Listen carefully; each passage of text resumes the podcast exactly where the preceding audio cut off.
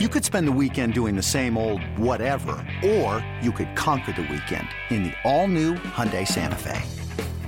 Visit HyundaiUSA.com for more details. Hyundai, there's joy in every journey.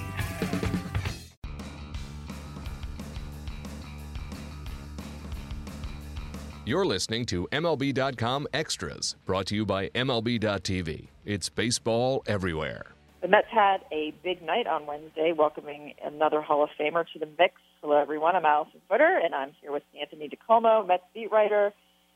Anthony, let's talk about uh, Mike Piazza. So, first of all, let's let's just go over uh, the credentials that obviously make him a Hall of Famer, um, the greatest offensive catcher in history. Um, so, not a huge shock that he was eventually uh, elected to the Hall of Fame. Yeah, you can kind of start and end the argument right there. Greatest offensive catcher of all time. Um, objectively, he is.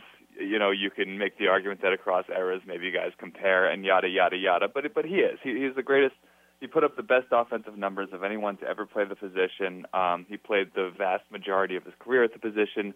Obviously, a demanding defensive position. And you know, the thing that Mike Piazza gets knocked on a lot during his playing days was his defense. Uh, but if you go back and look at what he accomplished, uh, it really wasn't that bad. He he obviously had problems throwing out runners. Um, you know, people will tell you about his footwork wasn't all that good, and yada yada yada. But defensively, he was fine.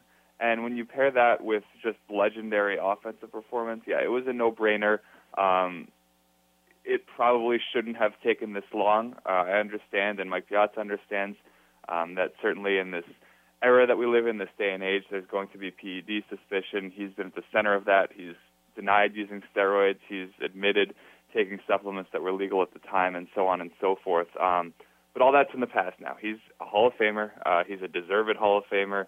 He's going to go in with a Mets cap on his plaque. He's going to be the second person ever to do that, second player, excuse me, ever do that after Mike Seaver, which is a huge, after Tom Seaver, which is a huge thing uh, for the Mets to have another player they can call their own in Cooperstown. It's just a big day for the franchise. It's a big day, obviously, for Mike Piazza and uh, for everyone involved with his success.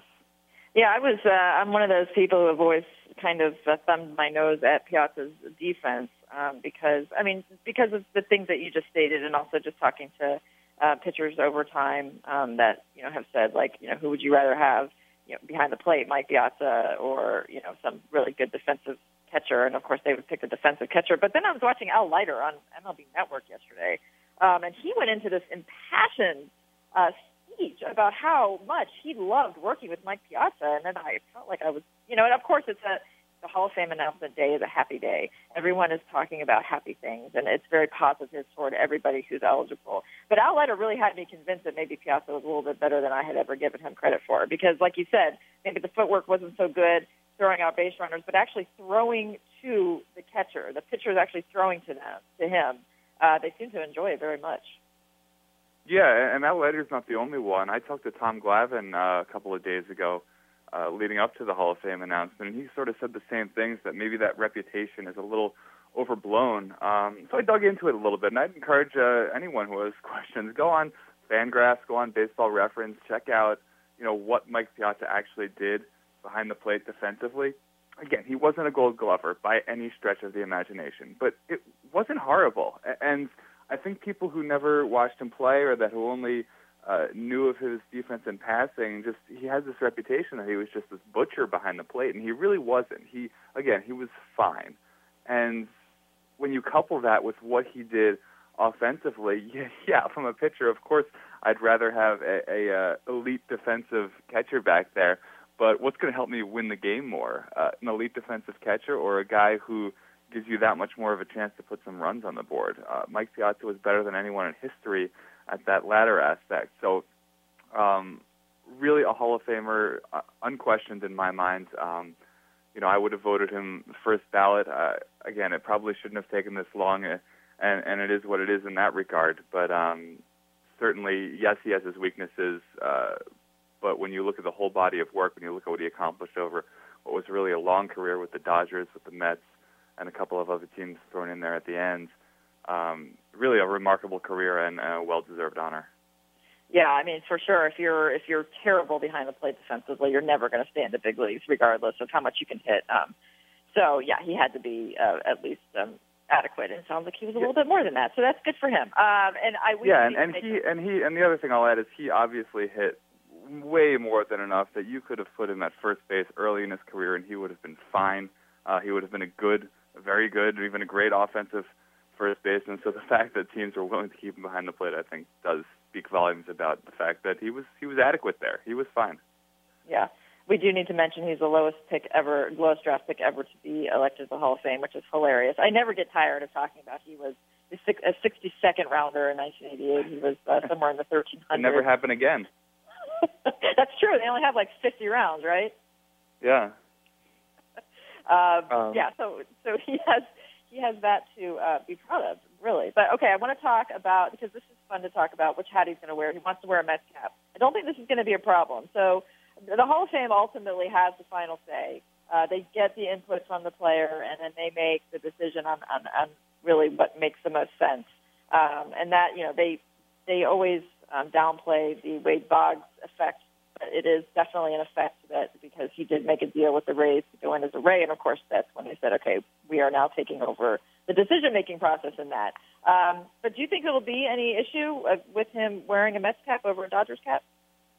No, not at all. I mean, he reached the World Series with the Mets. He played the majority of his games with the Mets. It was a slight majority, but he played uh, more than 50% of his games with the Mets, seven and a half seasons, which was longer than anywhere else, and uh, really just some remarkable years there. And Mike Piazza's referenced it himself in his autobiography. He wrote pretty sternly that you know he wants to be associated with the Mets and with New York and Cooperstown, and you know, one one of the most memorable moments of Mike Piazza's career, maybe the most memorable moment of Mike Piazza's career, and one he references a lot when people ask him about which cap he wants to go in, would be the home run he hit on September 21st, 2001, 10 days after the uh, terrorist attacks on the World Trade Center. It was the first game back in New York.